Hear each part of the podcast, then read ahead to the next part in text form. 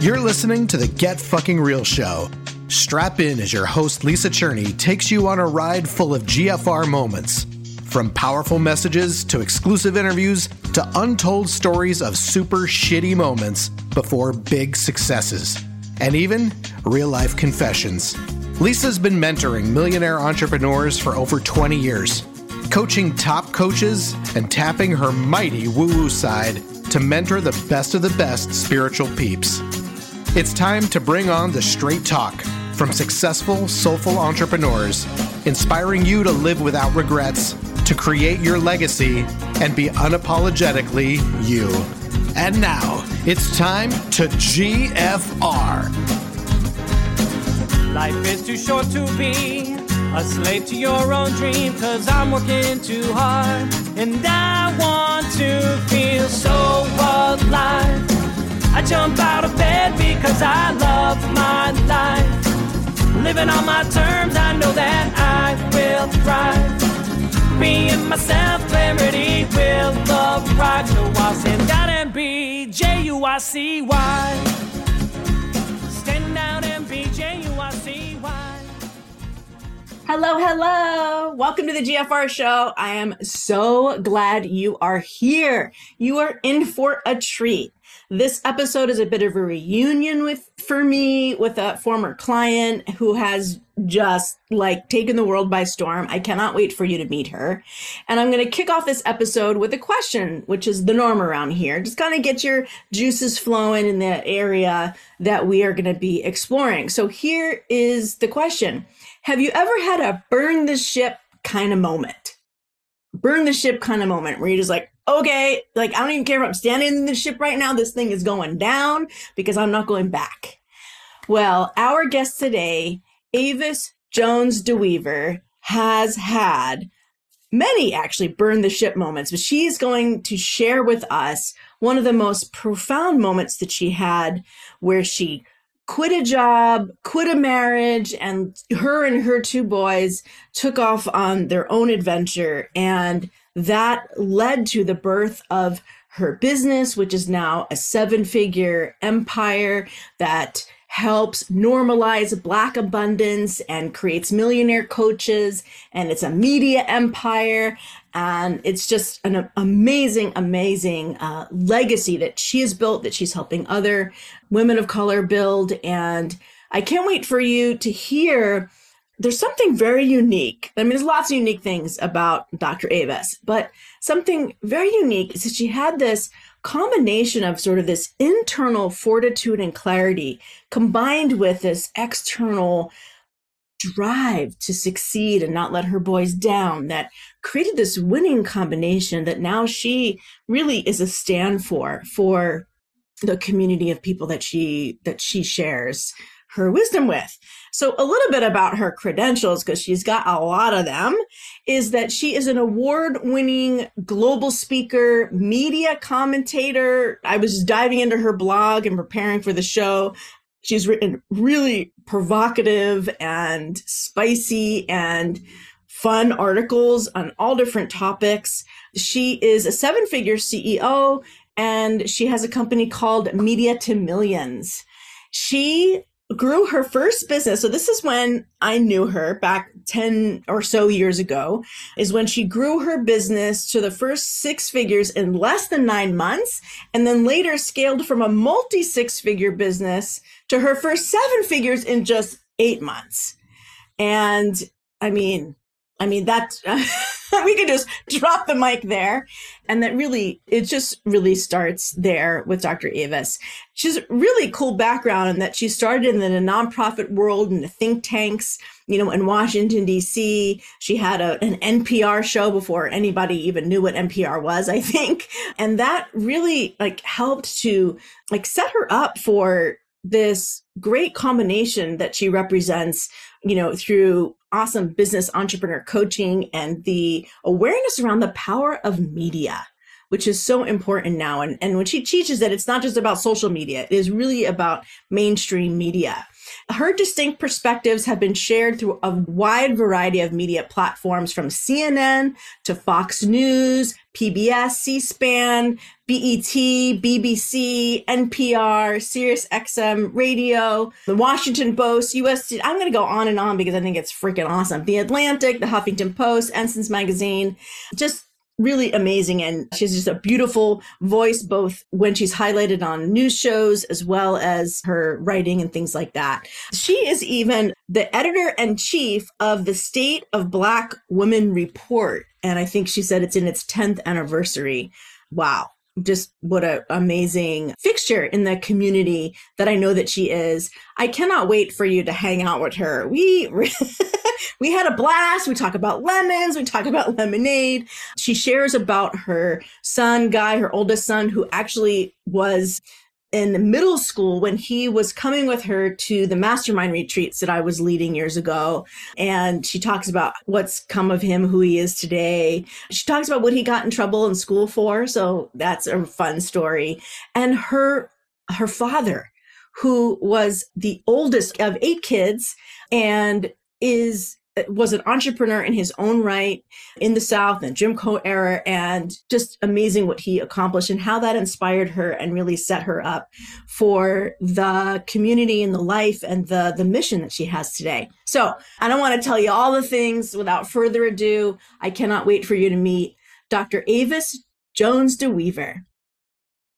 Dr. Avis is in the house. I'm so excited. Welcome, welcome.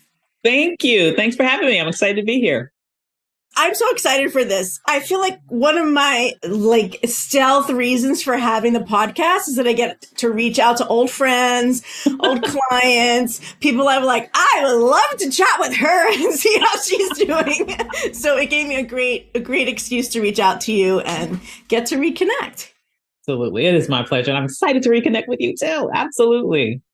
And we were like going back. We're like, how long because you were in a mastermind that I helped co-lead years mm-hmm. ago, like 10 years ago. I think we were thinking like it's been like 10 years. It's crazy. It's definitely been t- time flies, I'm telling you.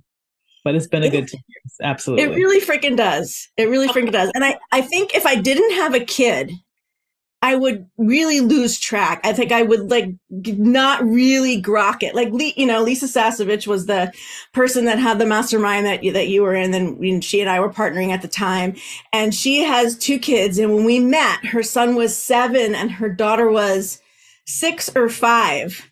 And now like and my daughter was right in the middle. So my daughter was seven. And so my daughter's a freshman in college. Her son is sophomore in college. Like her daughter's senior in high school. is crazy. And so it must mean that you and I have known each other for a long time. yeah, I think that's what that means. Absolutely. Oh. okay, cool. So I'm excited to well first i'm excited just to get to know you and your story and you know you know this as you know the show is all about the journey that we took to get to the place where you know we pop out as oh successful entrepreneur you know and i find that people will create separation you know meaning like oh well lisa cherney you could accomplish that or that's okay for you or i could see how that's for you but not for me. And i you know i'll say like i have been there. Like, I, you know, I've been doing this for 23 years. Wherever you are, I have been there. But people, you know, we do that. I think that's our natural inclination to mm-hmm. to sort of other ourselves, you know, like, mm-hmm. and so, you know, I know as well for you that you have been through it to get to where you are, and I would love, you know, everybody is supposed to hear your story to really understand that, so they could see themselves and like really see that it's like in their reach. Would you agree? Absolutely. It definitely is. The only uh, way to not get there is to give up, in my opinion. So just got to so keep true. going. Mm-hmm. Yeah, it's so true. So a big part of your mission, and we will definitely get to, you know, what does your amazing business and empire look like right now? and a big part of your mission is normalizing Black abundance. Mm-hmm. Feel like that started for you in your life? Just like the, the, the beginning of that path. Where were the first steps? You know, for me, I think the first steps was uh, growing up in a family that was very, very centered around really exploring possibility for me, allowing me to explore possibility. And also one that was anchored by a father who was a businessman. So from a very young age, I could see the power of entrepreneurship by looking at my father's success in business and seeing how we fared as a family compared to many of my peers. But also knowing that in terms of overcoming, the fact that my father was able to build this successful business in spite of being born a sharecropper in a family of eight children during the Jim Crow wow. South. I mean, he literally defied the odds to build this very successful business. So witnessing that as a child helped me understand that it was possible. And then doing more work in the area on intersection of race, class, and gender, which is really what my PhD is around, just learning the data around it understanding even more intricately how rare that is, but knowing that it does not have to be rare, it can be normalized. And so that's really why I do what I do. Is that why you chose that PhD? Because you're just like, I want to have the perspective here. Like, I want to, I don't know, what, what motivated you? Yeah, I guess it's very interesting because given what the show is about, that ended up, that was not the original plan. Okay. Honestly, the plan was to go to law school. That was my original plan when I went to college. And I majored in political science as an undergrad. And I got into law school, but I got all, I did not get any scholarship money for law school. So that would have been an easy six figure debt that would have had to occur to make that happen. But I had, on a fluke, also applied to graduate school at the same time that I was applying to law school and I got like full ride to graduate school. So it ended up being at that time the decision to do that. And I initially I was going to get a master's degree and then go to law school, but I enjoyed the process. I enjoyed doing the research. I enjoyed what I was doing. So I just decided to continue and get the PhD. So it's one of those things where life gives you lemons, but you turn them into lemonade. Yeah. At the time, I don't know if you even see it that way anymore. Like, like, because obviously it set you on this path Mm-hmm. It's so interesting when we're in it. You know, I, I kind of like endeavor to try to get to lemonade as quickly as possible, like in my being, you know, it's like, this fucking sucks. Like, okay, what's the blessing here? What's the blessing? exactly. Sometimes it's hard to find a lemonade, but trust it's me. really hard. Sometimes look it, you gonna find it. Okay. That's why we need coaches. They help us find the lemonade. exactly. Ooh, Lord, yes. Mm-hmm. So I love that. I love that. That, you know, the universe gave you those, you know, bumpers that kind of boinged you in a different direction. Oh, no money for law school. Don't want a six figure debt. Okay. Got money for grad school. I guess I'm going there, right? Like the yes. river, you know, flowed there. Yeah. And yeah, it's beautiful. And and still, you know, you wound up in a very politically oriented career in the early days mm-hmm. and mm-hmm. you did it do you feel like at one point you felt like you needed a law degree in order to go that direction or you didn't even know that direction was there no, I mean, that's very interesting. Yeah, I, I, still have a love for politics. I still have a passion for politics. I still have a toe in that world as we speak still. I'm the state, I'm the uh, editor in chief of the State of Black Women in America reports. That really was my first client, that organization that I got when I first started my business many years ago. And because that work means so much to me, I continue to do that. But you're right, along the journey, I, you know, still had a desire to go to law school. It's very interesting. And so much later on, after I was married, I had G, that my son that you know, when he was much smaller, I decided, okay, I had built a career in the think tank space in Washington, D.C. And I'm thinking I still have this desire to go to law school. So I did apply. That time I did get a full ride to go to law school. But my husband at the time did not want me to go because they would have required me to go to New York and we lived in DC. And he wasn't down with that. So I ended up turning down that that award. But you know, I think life still takes you in places that you know you you need to be. Ultimately, that marriage ended, but I will say that it that was a a learning experience to me, and it was you know we're still on on good terms. We co-parent well together, even though our boys are now essentially grown.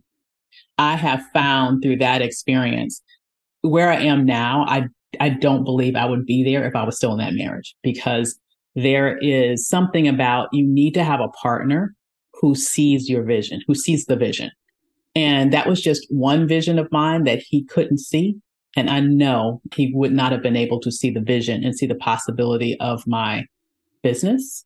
And so I will say that to me, the most consequential decision that you will make probably ever is who you choose to share your life with.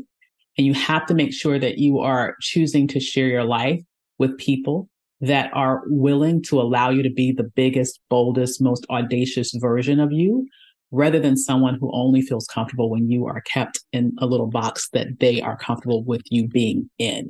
So that is a crucial, crucial uh, part amen. yes. impact on your life. Mm-hmm. Oh my gosh. Amen. Amen. So I imagine your mom was a very supportive partner. Yes, my mom and my dad were uh, just they're amazing. My mom is still with us. She's she is literally she had me when she was 40. So I can easily calculate she her. Uh, yes. Wow. This was rare back then. I mean, now Yeah. many women are doing that, but back then it was very rare. So it's, but the good thing for me, it makes it very easy for me to always calculate her age, you know?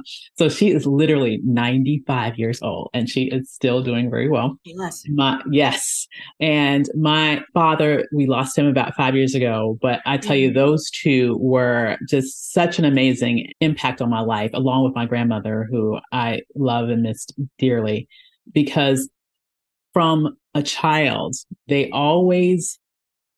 I don't know. I've always had a big mouth, Lisa. I don't. Girl, I'm right there with Something. I was born with. Me too. I've gotten a little more panache as I have, you know, aged, but yes. Yeah. I've always had a big mouth. I've always had a pinch for like speaking my mind, maybe perhaps a bit controversial. and one would think, like now as an adult looking back on it, I can see how other parents might have wanted to squash me, might have Mm. wanted me to be quiet, maybe not be as controversial. Like I can give you a specific example. I would love I remember when I was a small child and I was with my father at his church that he was a deacon of. So, you know, he had some Yeah. position there, right? And I was looking around the church and I'm seeing all these people that look like me. And then I see the, you know, obviously a picture of Jesus in this church. And I'm thinking, why is Jesus white with blue eyes, given the geographical area where this all happened, given the description in the Bible about bronze, feet of bronze, hair like lamb's wool? Why is that here? And why are all these Black people worshiping this image that does not look like us? Who else on earth does that? And I was small when I, I don't even understand how I thought that deeply at that time, but I was small when I saw it and I saw that as problematic. And I expressed it to my father, who, as I mentioned, had status in the church.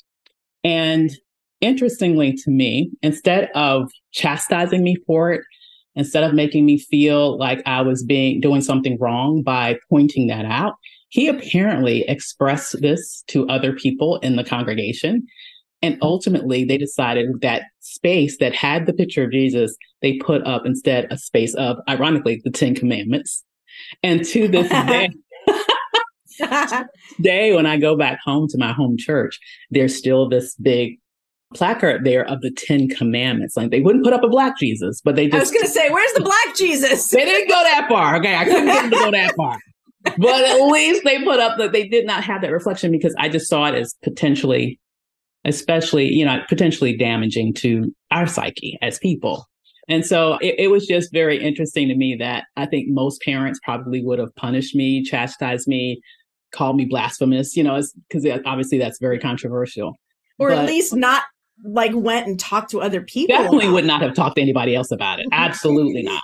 But the fact that he respected my opinion enough, and I was just a child, to act on that, it just really, I think, from a young age, is that's just one example of how they valued my thoughts. And when I saw that my thoughts had value to them, that it wasn't diminished, that it wasn't minimized, that it wasn't punished, that made me a much more confident person, such that as I grew, I now naturally have confidence that I find when I work with a lot of my clients, they are still struggling to get, even in their, you know, 40s and 50s and, and older. And, and I think that that was one of the biggest blessings that I've ever experienced in my life is to have parents that did not diminish my sense of the value of my opinion and my thoughts around different things that other people might disagree with.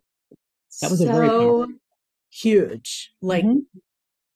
right? You think, okay, they clothe us, they feed us, you know, safety, and showing us that what we think and what we say has value. To me, I mean, irreplaceable, irreplaceable, Absolutely. amazing. Absolutely.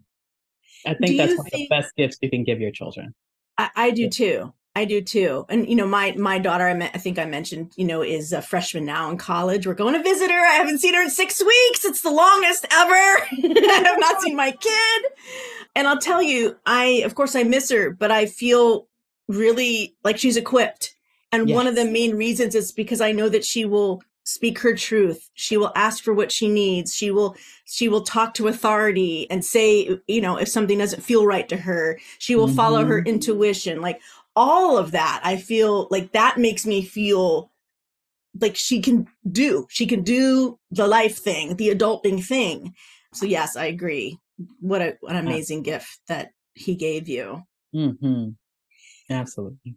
What do you think inspired that affinity or that like loyalty to you versus what other people think, what their peers thought? That's a great question. My father was a leader. He was a leader. And as I lightly mentioned, his family were, they were sharecroppers. His father passed when my dad was 14 and he was the oldest son out of eight children. And so mm. It became his responsibility then to take care of his, the rest of his family, including his mother. So he became a man at 14 in essence. And he understood at that age how exploitative the sharecropping system was. And so he made a decision that he would never work for anyone else again. He ultimately became an entrepreneur. And Wow. when he did a couple of things, but ultimately the most successful business was the lumber company, which is what he had by the time I was born. And he had already had it and was well established by the time my parents even met. But through that business, he was able to employ all of his brothers, a couple of other dozen individuals in the community, and was able to literally take care of his mother by uh, writing her a check every week when he paid the rest of his employees. He paid his mother every week for the rest of her life.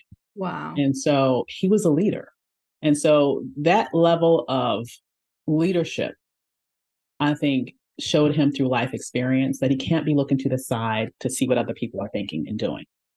He had to have, I still to this day, I really can't understand how he did it. I mean, this was Jim Crow South. He had a second grade education, but he was Yeah. able to do this. And so that type of just born leadership and compassion, it was just in him. It was just in him. It was just who he was. And so, Yes. It's so brave. Like that- that's what I I think about the context that Yeah. he was in and how fucking brave he needed to be to stand out. Exactly. Because let me just tell you, that's this time in my history where it was dangerous for Black people to be making money. Let's just be real. Okay. Yes. What he did was life threatening, but he was able to do it and he was able to do it successfully. And ultimately, what it took for him to meet that success required confidence in himself. And I think that his sense of confidence probably created the environment where, you know, he understood that for his children to succeed, they needed to have that too. It's so beautiful and like really makes me feel emotional thinking Mhm. about it. Yeah. Right? Loses his dad when he's 14, becomes he's the oldest child, Mhm. so becomes the dad and then ultimately creates a company where he's able to give all of his his siblings jobs and pay his mother. Mhm. It's incredible. Amazing. Amazing. And so you had this entrepreneur thing plant like there was a seed planted around entrepreneurship. I didn't have that at all. Like no it was nowhere anywhere. you know, my my dad worked for AT&T, you know, big corporate AT&T as many times as they Mhm. tried to lay him off, he stuck around, you know, for 30 years. Wow. Um his dad, actually his dad owned a what they call the delicatessen in Oh, yeah. Brooklyn in Brooklyn. So I would say, yeah, I guess he was an entrepreneur, but it definitely it wasn't in my sphere to Mhm. be an entrepreneur. So when I did decide to not get another job when I was 28, it was pretty shocking to my whole family. It's like, what? You're you're gonna what? so you one of your big, you know, like you said, what did you call it? Burn the boat. Burn the did you call ship. Burn the ship. Burn the ships. Burn the ship Um, moment. Tell us about your burn the ship moment that had to do with entrepreneurship because Yeah. you know up to that point you had a job you had jobs Yeah. and you had you were a leader at nonprofits like there's a Yeah. lot of not entrepreneurship happening Absolutely. I did the traditional thing. And I think for a long time, because even though my father was a huge inspiration for me, because he only had a secondary education, it was very important to him that his children had education. And so, thanks to his business, I was able to go to college debt free. And I ultimately went on to uh, get a PhD and started my career in, first of all, in academia as a, as a professor, but ultimately came back to the Washington, D.C. space and, and um, became a, a researcher in the think tank industry in Washington, D.C. And I stayed in that realm for a while until I, I got what I thought was my ultimate job. You know how you like trying to get that Yes. promotion and like, this is the one, this is what I really want. Yeah. I've been working all my career for this promotion. and it's going to be the one that's going to make me happy and everything's going to be great yes yes yeah. So we, we, we tell ourselves these things. yes and then, do. ta-da, not so much. Okay. not so much i remember interviewing for my uh, job I interviewed. I'm a great interview. They offered me the job. I was like VP of marketing. I was like in my 20s, and I I remember literally getting in my car, sitting there, going, I do not. I don't want to do that work. Like I could get the job. That's fun, but I don't want to do the job. That's well, you know, I, I got the job. I did the job. But it was one of those situations where the job title does not match the job power, Mm. Which is a very precarious position to be in because then decisions are being made that you have nothing to do with, that from the public view, it appears as if they're your decisions. And these were not good decisions. okay, I'll just say it like that. They were not good decisions. And so they were so cataclysmically bad that I was concerned that it could have a huge negative effects on my professional reputation and my career moving forward. And so I found myself in a position where I felt like the only thing that I could do was to leave a job before I had the next job set up, which I had never done that before. I had done everything the way we were supposed to do it, right? You know, Right. so part of the burn the ship moment that was a burn the ship moment right there. But to make it even more burn the ship, all of that kind of came to a climax only about a couple of months since I had just left the husband with just my two boys and everything I could fit in the back of my SUV in tow. Wow. So it was literally a moment where I started over from scratch with me and the boys, no job. And now I have to figure out what do I do now? Wow. Wow. So you just a few months after leaving your husband, Mhm. that is when you then quit your job. Yes, absolutely. Wow. Yep. Wow. Because that would have been a really good reason to not. It would have been. It would have been a reason not to. Here is one of the reasons why I decided to do it. N- number one, as I said, I felt like what was going on was at minimal unethical, right? And it, so the type of shenanigans that was happening were, were things that I did not want to be pinned on me. I could assume I was assuming it was almost as if I was being set up, and I just, homie, don't play that. I don't you trying to go out like that. And so I felt like I had to leave but I always also had confidence. I was like, at first I told myself, hey, this is the spring. You know, I'll take some time this summer. I had a little bit of savings. I was like, I'll take some time this summer, see what else is out there, and look to have another job by the fall. Like that was the original plan. And I have been fortunate enough that I've never done work that I didn't care about, like just to pay the bills. So I, you know, was looking to see what was available that summer. And I had a couple of opportunities that came my way, but nothing that was really the fit that I wanted. And so it happened that while I was working, though, I had a small little short form radio show for NPR that I used to do on the side.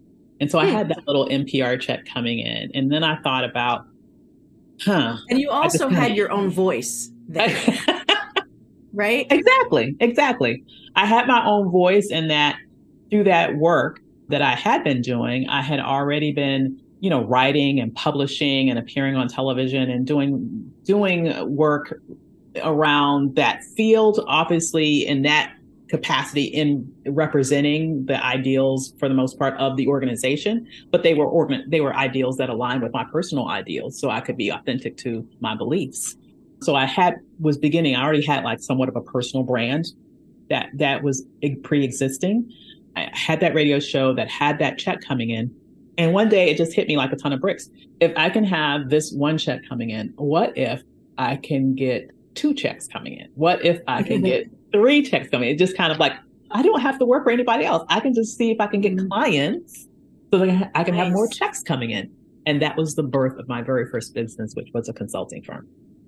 Beautiful, beautiful. It's funny. You, you almost said the same words that I said.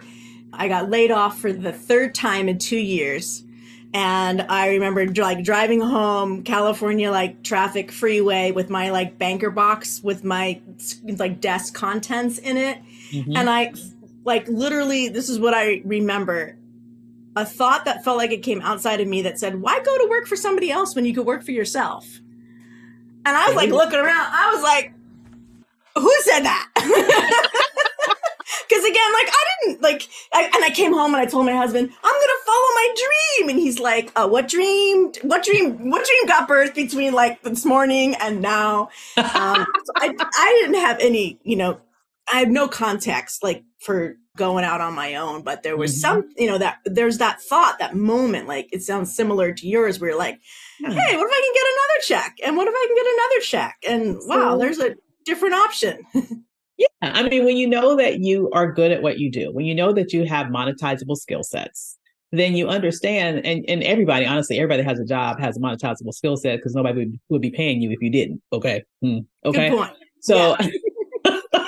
you ain't getting paid for nothing. I can say that much. Okay. Yes. When you have these moments in your life, you can say, hey, if I can make money for somebody else, I for damn sure can make money for myself. And so that's really where that came from.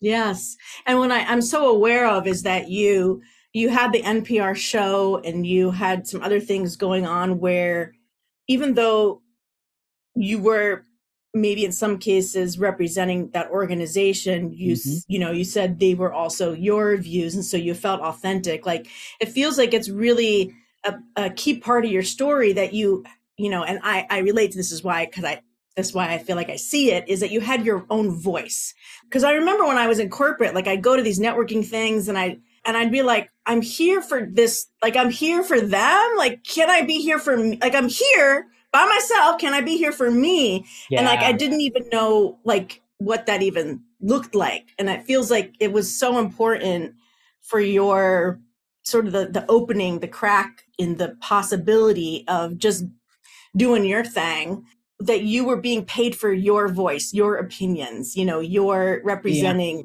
your views and your intelligence on the topics. That is true, but you know, it is true though also that when you are working for a company, there are limits. Like there are limits.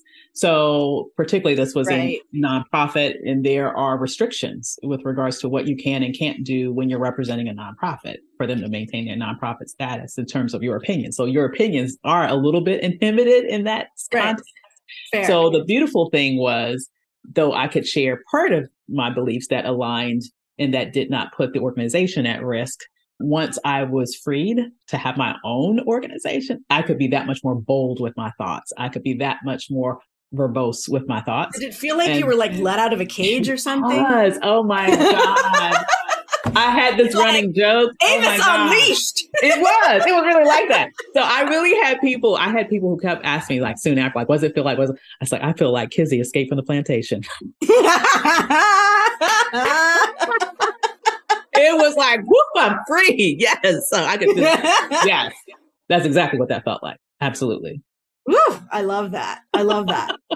I love that. And so you started a consulting organization that mm-hmm. had to do with media and politics and and you were doing radio yeah, shows yeah. and and is that when you because you said you you were writing the state of black women report for a really long time is that yeah. when you entered in that as well? was literally my first contract the way that I got started was I really just, and this is how I teach my clients to do to this day. I mean, you have to think about what your assets are, right? Think about Your assets are your skill sets, which I mentioned you have a monetizable skill set or people would not be paying you right now. Secondly, think about your network. That is an asset. Like who do you know? And who do you know specifically that has decision making power over budgets? So when I really started to think about that, I guess the third layer of that is of the people that you know that have decision making power over, over budget, how many of them know you? How many of them respect you? How many of them understand that you would be of value to them? Right.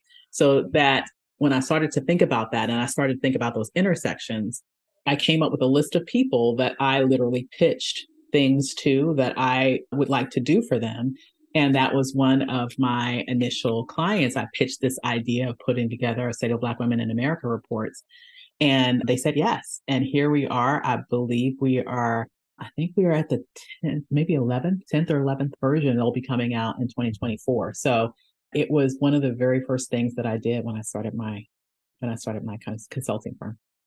And what a brilliant strategy and you know now i feel like people are co-opting things like that with creating bullshit awards and stuff like that yeah. to like create you know credibility and what you created is a like statement piece for a community it's now a leg- like a legitimate a, like something that people look for i imagine yeah it's an annual publication year. comes out yeah. every year yeah. And it is, you know, I feel like a proud mama. yes. it is really like Absolutely. something that birth, you know what I mean? It's just beautiful to see that it continues to be published yeah. every So speaking of being a proud mama, mm-hmm. so when we met 10 years ago and you were in that mastermind, you were, I'm going to, I don't think you were dragging him along, but you were dragging, you were dragging willingly. and he was very tall, but he was like he looked older than he. You said he was in middle school. He's in middle school he, then. Yeah. All right. So tell tell everybody talk about bringing him there and like what was it like the decision to do that. I imagine he had to miss school and things like that. So I'd love to hear more about that. Well, your brilliant move. My, absolutely. So this is my oldest son, Guy, who has always had a penchant for entrepreneurship. In fact, when he was in primary school, he used to get in trouble for selling paper airplanes on the playground because all, I love they would that. spend all their lunch money with him. That's, so he would get in trouble. That. Absolutely. So we are like, oh, man. What a great thing to get in trouble for. Exactly. So that's one of those things where the teacher goes to you and says, You're kidding. And you're kind of like, mm, isn't that awesome? exactly. I'm like, you got shut down by the man, but I like what you were doing. Okay. I like, like what you were doing. so he's always had an interest in business. And I believe that our responsibility as parents is to be able to pinpoint where our children's natural talents, abilities, and interests are, and then put them in the situations that will allow them to develop those talents and interests. And so, since he's always had an interest in business, when I was learning about how to grow my business, I wanted to make sure that he was there too, so he could learn more of those skill sets. And I will say it has done him well. He that is just something that's been consistent with me. I've always, whenever I've invested in my own education, I've tried to be able to expand those investments to include him so he can also learn. Because my goal ever since, you know, he met you guys was my whole goal at that point was I wanted him to know more by the time he hit 20 than I knew that when I was 40 around these issues. Nice. And what was beautiful about that is I look back now and I think it's been successful because here he is now. He's not, he's 27 now, has an oh MBA and, a, and yes, MBA from Johns Hopkins um, and also a master wow. in design thinking. But now that he's actually launched his career, which I do think he will ultimately be an entrepreneur one day, but his career is in sales. He's at a major tech company. He is the youngest person in his division, and he just recently closed his first million dollar sale. So I'm super Oh, you're a high ticket selling proud mama. Yes, I am. I was like, yes, come on now, a million. What's your excuse for not wanting to open your mouth for 10,000? That's what I've been, you know, I mean, that's what I'll be telling my clients. Like, listen, you can't let my son outshine you. Okay. Yeah. So, yeah. Oh my god, I love that. Please send him my regards. I don't know if he remembers me or not, but I. I oh yeah, always, he remembers. He remembers the whole course. I still have pictures. it was just always delightful to have. Like it just creates such perspective to have a young person in the room when you're speaking all you're speaking about. You know, around business and you know entrepreneurship and all that. So it was that's so awesome. beautiful. And then I also read he won Forbes 30 under 30 scholar in 2022. Is Yes, that right? He has. He did that. He's won several um, pitch competitions. He's won a national um, speaking competition.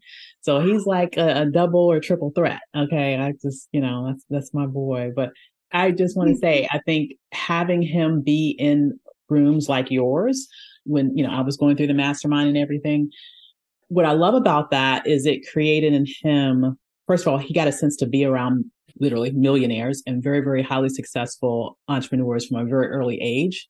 And so it allowed him to navigate spaces as he got older without feeling intimidated because it felt normal to him later on. In fact, one of his internships that he had with a major company, he hadn't been there that long. And I got a call from his boss. He's like, Can you mind coming in and having lunch? I'm like, Damn, what do you do already? He ain't been there that long. What do you do? You in trouble? I feel like I'm getting called Trouble! exactly.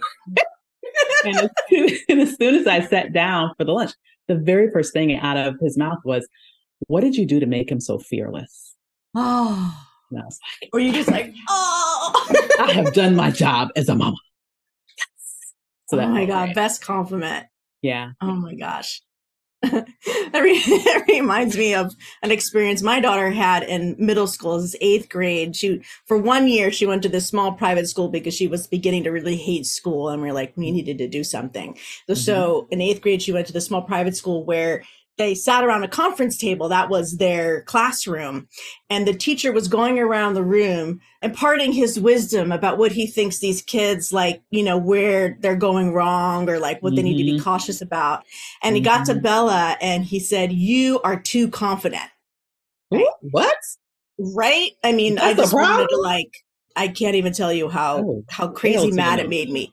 And when Bella came home to tell us that he had said this, and once we quieted down to hear what happened next, she said to him, You don't know me at all. Mm.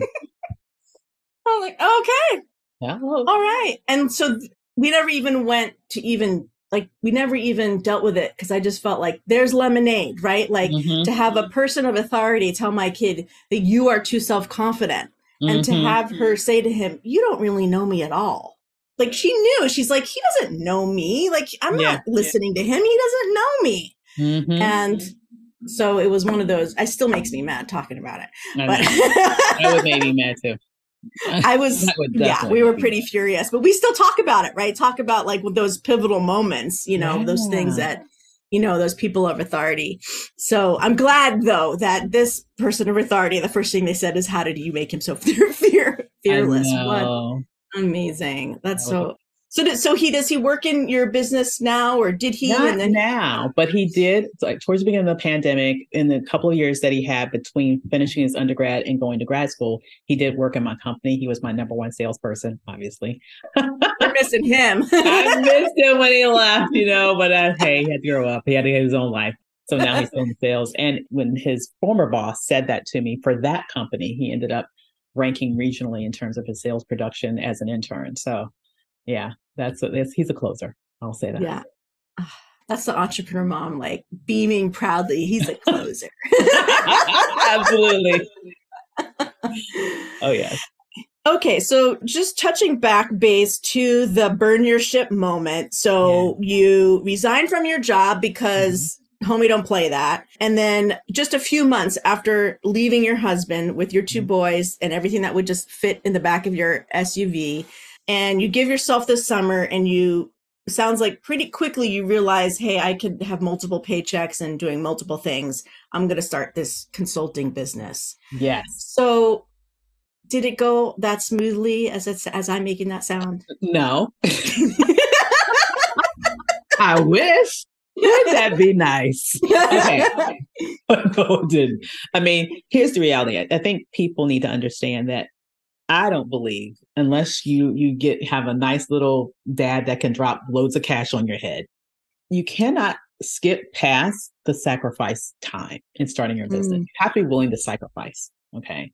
So when I made the decision to, you know, start this business, I immediately what I the, one of the first things I did was like, okay, so what expenses can I cut? What do I no longer need to do? Like, how can I adjust, recalibrate my expenses? Because I don't know how long it's going to take for me to be able to get to a level of revenue that will allow me to experience a similar lifestyle that I had before I quit my job. Like, I, you know, so I cut back things and lived more frugally. Also, not every, you know, client that I thought I would be great said yes. You know, I knew that I was the bomb, but for some reason they didn't see it. Okay. So which is 90% of the battle, right? To know exactly. that you're the bomb. That's, that's, it sounds like, so you had that going for you. going for me, but for some reason, not everybody's not so apparently. Crazy. They're crazy. exactly. So I think that's the next thing. I think when we start our businesses, oftentimes no's can crush us. And what I want, it's mm-hmm. important for us to understand is that a no in regards to a potential client is not tantamount to a judgment on your value. Like I understood that it did not make me any less badass at what I do. It's just at this moment, it wasn't a good fit or whatever the reason was, that just wasn't it. So I pretty quickly got to the point where I just believed that I couldn't, I didn't have time to sit there and cry over the nose. I had to get to the yes, get to the yes, right? And that's why I had, I I consider this to be a burn the ship moment because I had at that point left my husband and the job was now kaput. I did not have any other revenue coming into the household. I either needed to make this work or the whole household would go fluid. So failure wasn't an option. So I think because the the stakes were so high, I didn't have time to lick my wounds over nose. I was instead more focused on finding the next yes. And so it's, it was that sort of drive that helped to, that to get off the ground. Does that mean that it was, you know, everything was easy and simple? No, but it meant that those things that did not go in the way that I had originally intended them to go, I didn't get stuck there because I couldn't. I didn't have the luxury, you know, of mourning those no's. I had to be focused on getting to the yeses so that I could make sure that me and the boys were okay. One of the things that it says on your website is ensuring that Black abundance is the new norm for every brave soul willing to obliterate the box society has tried to relegate you to and instead create a future with no limits. Mm-hmm. It feels like you were never in that box. Mm. Or at least not fully. Well, yeah, I think, well, here's the thing. I mean, reverence of your self confidence is, mm-hmm. is really what I'm saying. Mm-hmm. And not that you can't relate to people that feel like they're in a box. I, I'm so aware of it's like you refused, like you might have seen the box. You're like, I ain't not going there. That's kind of what I'm saying. For real. and how did you not go there? Really? Like, do you see yourself as special in that way? Because I sure do. oh, thank you. I think I have probably an un unreal and maybe it's too verbose belief in me. Like I will believe in me if nobody else does. And it, you're like that. You're then it's like that teacher said to Bella, "You're too self confident," and you just said you just called yourself too confident, is what I heard you say. Absolutely, I am. I am unreasonably confident in myself, and that has worked out well. And I really unwavering, think, unwavering. Yes, I'm unwavering, and it's perfectly it's, reasonable and unwavering. I will, for real, I will bet on myself every damn day of the week. I don't care what the odds are. I don't care if you know i'm looking at my bank account and it looks like crumbs i believe that i have it in me to go out and do what i need to do to make it happen. And i've always wow. had that sort of drive. Oh, like i it's like that never give up sort of oh, i just like i'm like taking a deep breath on that.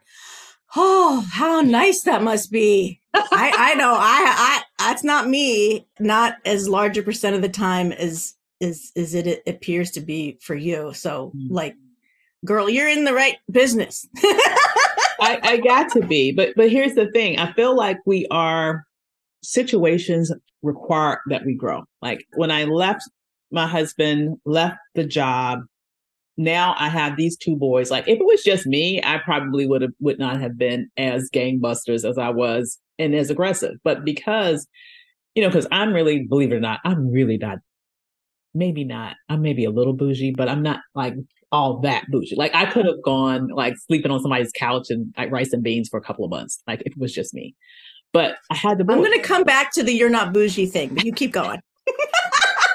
well, you know, I am a little bougie, but I'm just saying. Okay, I'm I'm more bougie now. I, I was I will I will admit that. You've uh, owned your bougie in your old age. for real, for real. I am definitely owning my bougie at this moment in life. But, you know, if I didn't have the boys, I would have been willing to subsist at a mm. at an mm. even more dire level. You know what I'm saying? But yes. because I had them and they were leaving this nice, you know, suburban brick house to come with me in this little townhouse that I had, you know, found on Craigslist. you know what I mean? so it's like since they had done that and they hadn't made any decisions that had gotten us in that situation. Those were all things that happened as results of decisions that I made, every last one. And I did not want them to suffer because of my position, my decisions. So because of that, literally failure was not an option. And I was willing to do whatever I had to do to make sure that those boys were able to experience a lifestyle as close to what they had when we had two incomes coming into the house. Yes. And what I um, what I'm hearing is it, it, it's not just external things that you're mm-hmm. willing to do. It's not right. just hard work. It wasn't just taking action. It was there was an internal commitment to recognize the truth of who you were and to not mm-hmm. settle for anything less. Yeah. You had both of those things going before you, which is a beautiful winning combination. Mm-hmm. Yeah, so bravo. Bravo. And another one of those bumpers that, you know, God sort of put there. It's like, okay, yeah, you quit the job, leave the marriage, but you're not going to go downhill because those, we're putting those boys there right there as that reason why your trajectory is going to be a steep upward climb. They were my reason too. Yeah. I, I, heard a, a very wise woman once say, sometimes your reason not to is the reason to. And they were my reason too. And they remain that to this day. Absolutely. I love it. So, okay, so we you start the company and we're recognizing why you were anointed and born to do the work that you are doing. So let's get to the bougie part. Y'all, when you go to Dr. Avis's whatever URL we're putting with this, where she's going to take you to a free gift, the thing that I, you know, I have been stalking you for 10 years since we have parted ways. and, and you've you seen the, like, the ever increasing bouginess.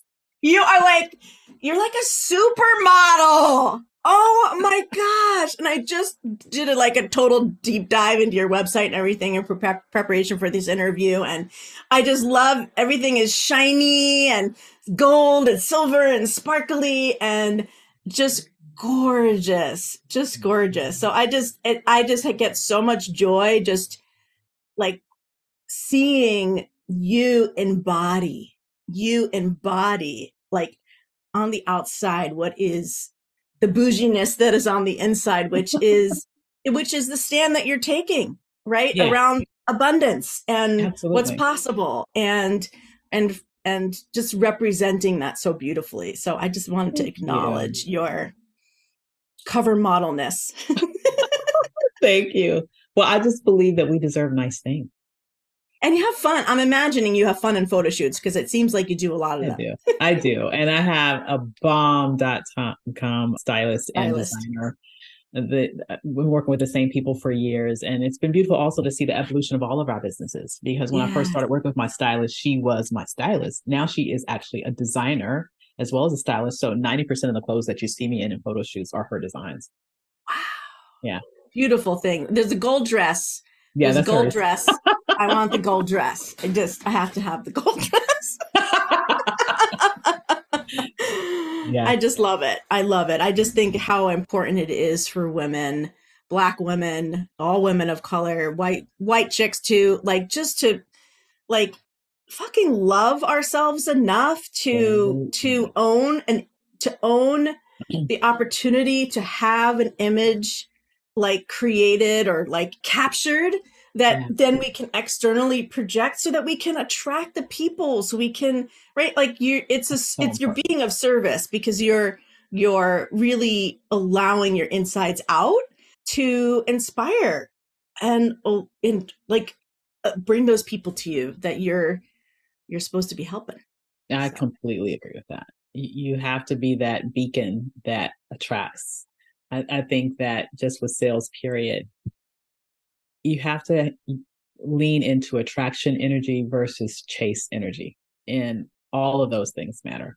All of those things matter when it comes to attracting the right person your way that are that's your person that you're supposed to work with. Yeah. Energetically, you have to attract.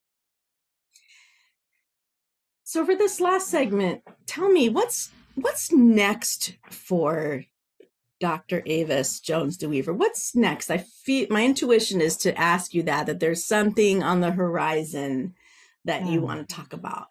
Absolutely. So you've talked a lot about how I focused, and it is. It's been my north star for a couple of years now, several years now. This idea of normalizing Black abundance, but I'm in a phase right now where I want to redefine abundance. Yes. Like to me, abundance, yes, it is about the money and the things that money can provide you, the security, the, the trinkets, and all of that. But really, we're here to live a life that is full, full with various different aspects that go beyond the financial component. So really, it's about how do we redefine abundance such that we are living abundantly in every aspect of our lives. And so that's kind of the next chapter. That's the next focus is to make sure that we are making sure that as we are building successful businesses, we don't let our health suffer. We don't let our, you know, stress levels suffer. We don't let our relationships suffer. Like all of these other aspects of our lives, that deserves to be abundant as well. And so that's kind of like the next stage that I really want to focus on making sure that we live abundantly in various different areas of our lives. Beautiful. I love that. It did, you know, and it does feel like it's your personal next area of evolution as Absolutely. well as, right? And I'm probably, you know, as these things go with us, heart centered, mission driven people, we got to deal with it and get yeah. real with it, right? And then, yeah. and, and, and then we get to which is what our purpose is most of the guests here on this gfr show to then mm-hmm. then support others with that because we Absolutely. have walked through it so bravo for whatever you've walked through yeah. and come out the other side and probably still walking through it yeah. but you know we, we we walk through it enough till we know that we have something that you know significant to contribute. We don't have to be perfect at it mm-hmm. you know to then contribute that. So i know that your contribution to you know the black community and every other soul that is attracted to your orbit is going to be served by you know your journey to redefine abundance. Yes. Absolutely. I'm excited about that. This was so fun me too. I know it has been. It's been great catching up. yes, it has been great catching up. You know, it's this show's all for my own personal, my own personal relationships. and I just love, mm-hmm. I just love getting to really connect with your evolution and where you are now and to recognize all of the, the ins and outs and the ups and downs of our journey and the early parts that, you know, and first and put us on the path. I feel like the iterations come shorter as we, yes. like, we're, you know, cause like we're willing, we're like there, like, all right, bring it on. Where's yep. that lemonade? you know, and looking Absolutely. For that next so I love everything you're about. I'm so glad to have this time with you. And uh, I can't you. wait to share your story with our listeners. Well, thank you so much for inviting me. This has been a ball. You're very welcome.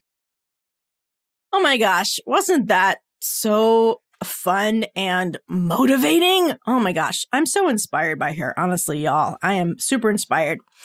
If you would like to connect more deeply with Dr. Avis, you can go to her website, avisjonesdeweever.com. She has an amazing blog with just phenomenal articles that she's written, political articles, entrepreneur articles, just beautiful. She has a beautiful, very powerful voice. an opinion. And I really enjoyed diving deep into what was on her website in preparation for my interview today. She also has this cool project going on where she is helping Black businesswomen with their wellness and to evaluate their wellness and all of the factors that impact their wellness. So if you would like to participate in that research, we have a link in the show notes to a survey that she is doing called the Well Black Woman Survey. And if you loved um, what she was sharing and her, her just like cut through the bullshit sort of um, self awareness, you'll know that her favorite GFR commandment is don't compromise. Probably if you're familiar with them and you, you, would try to guess which one, it would be that one. Don't compromise. And the confession question that goes with that commandment that help you kind of explore if you re- relate to this one as well, which is, what am I tolerating? What am I tolerating? That is one of my most favorite most revealing questions that I ever ask myself or my clients. If you do not have your 12 GFR commandments, your roadmap for getting real, you want to go to gfr.life forward slash 12C. We have a link uh, below as well to grab your 12 GFR commandments. And please subscribe and follow the show wherever you are listening or watching the show so that you don't miss any more of these inspiring stories that remind you that whatever bullshit's going on around you, it has a purpose and you are on your mission and there are people who need you. Bye bye for now.